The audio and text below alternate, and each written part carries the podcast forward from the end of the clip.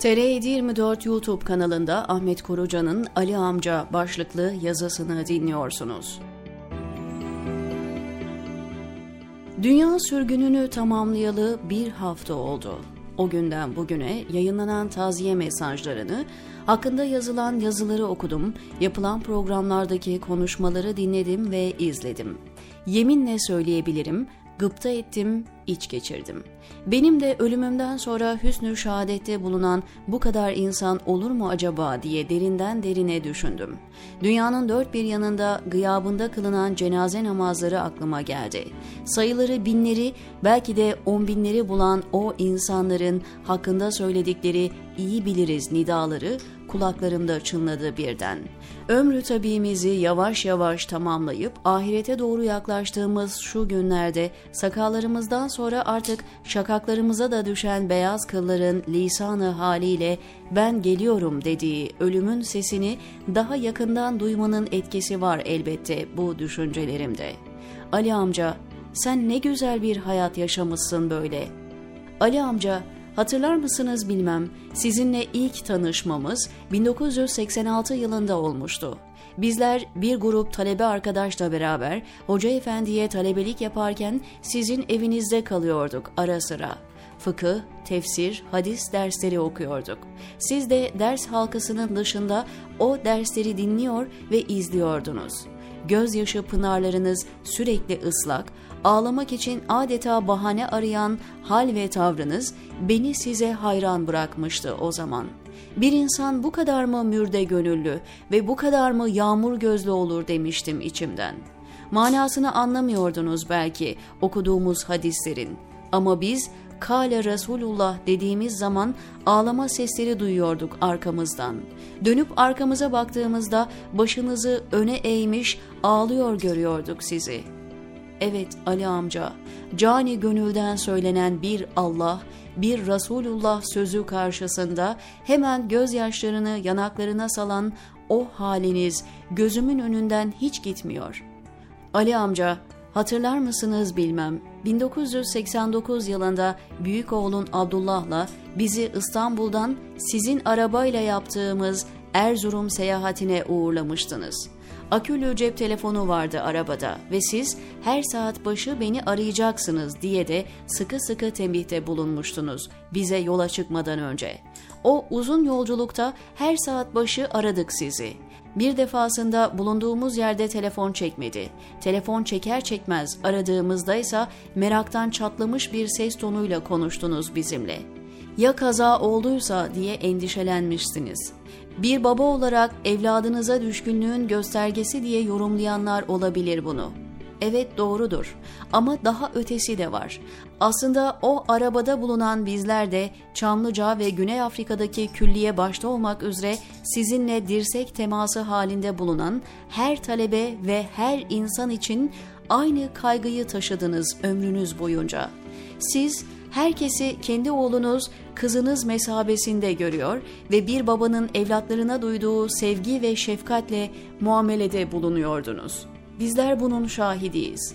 Ali amca, hatırlar mısınız bilmem, bir defasında bana Akseki'den çıkışınız ve peşi sıra İzmir, Bursa ve İstanbul hayatını kısaca anlatmıştınız.'' iş hayatını merkeze alan bu anlatımda ticari zekanızı, gelecek öngörünüzü, hayat şartlarının bugünü ve yarınını nasıl okuduğunuzu görmüş ve o meşhur sözde hiçbir başarı tesadüf değil demiştim. Rasyonel teolojiyi yaptığım dini okumalarda merkeze koyan bir insan olarak ben bu başarının altında sizin ticari zekanızın ve gece gündüz yorulma bilmeyen bedeni çalışmalarınızın olduğunun idrakine vardım o an. Ama ya siz siz tam aksini söylediniz bana. Akseki'den bir bohçayla çıktım. Şimdi sahip olduğum imkanlara bak. Bunların hepsi ama hepsi Allah'ın bana lütfu ve ihsanı dediniz. Ve ardından da hakkınızda yapılan kısa belgesel röportajında da söylediğiniz o meşhur vaadinizi anlattınız. Madem ki Allah bana böyle cömertçe lütuf ve ihsanda bulunuyor, ben de kazancımdan şu kadar oranı onun yolunda harcayacak, fakir fukara, garip gurebaya dağıtacak ve hayır işlerine hibe edeceğim. Oranın ne olduğunu bilmiyorum. o benimle Allah arasında dediniz zaten. Fakat Ali amca benim vurgulamak istediğim bu değil. Vurgulamak istediğim şu.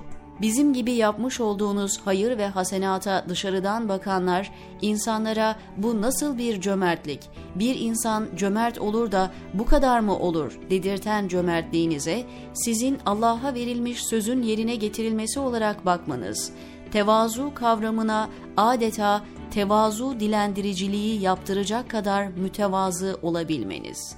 İnsana bir kişi tevhidi bu kadar mı içselleştirebilir dedirtecek tavrınız. Evet biz cömertlik diyorduk, siz vazife diyordunuz. Biz sehavet diyorduk, siz görevim diyordunuz. Biz fedakarlık diyorduk, siz Allah'a verdiğim sözü yerine getiriyorum diyordunuz. Ne olur söyleyin Ali amca, siz bu şuura nasıl erdiniz? Erdiğiniz bu şuuru 87 yıllık hayatınız boyunca nasıl korudunuz? Ve hepsinden önemlisi, kazancınızın milyonlarla ifade edildiği dönemlerde bile bu sözünüzü yerine getirmeye nasıl devam edebildiniz? Ali amca, vefatının haftasına size bir mektupla hitap ettim. Neden mi? Daha iki hafta önce Sabri ve Yusuf ağabeylerle çay kahve içiyorduk bir yerde. Ali Rıza Tanrısever amca ve sizi arayalım dedik. Ali Rıza amcayla konuştuk. Hal hatır sorduk, dertleştik. Ardından sizi aradık. Telefonunuz çaldı ama açan olmadı. Bazen duymuyor ya da istirahat ediyor olabilir. Bir iki gün sonra bir daha deneriz dedik ama biz o denemeyi yapamadan sizin vefat haberinizle irkildik ukde kaldı içimde. Keşke bir daha bir daha çaldırsaydık. Keşke ertesi gün bir daha arasaydık diye içten içe pişmanlık yaşıyorum şu an. İşte bu mektup acaba o yapamadığımız konuşma ve dertleşme yerine geçer mi diye düşündüm. Onun için mektup formatında yazdım.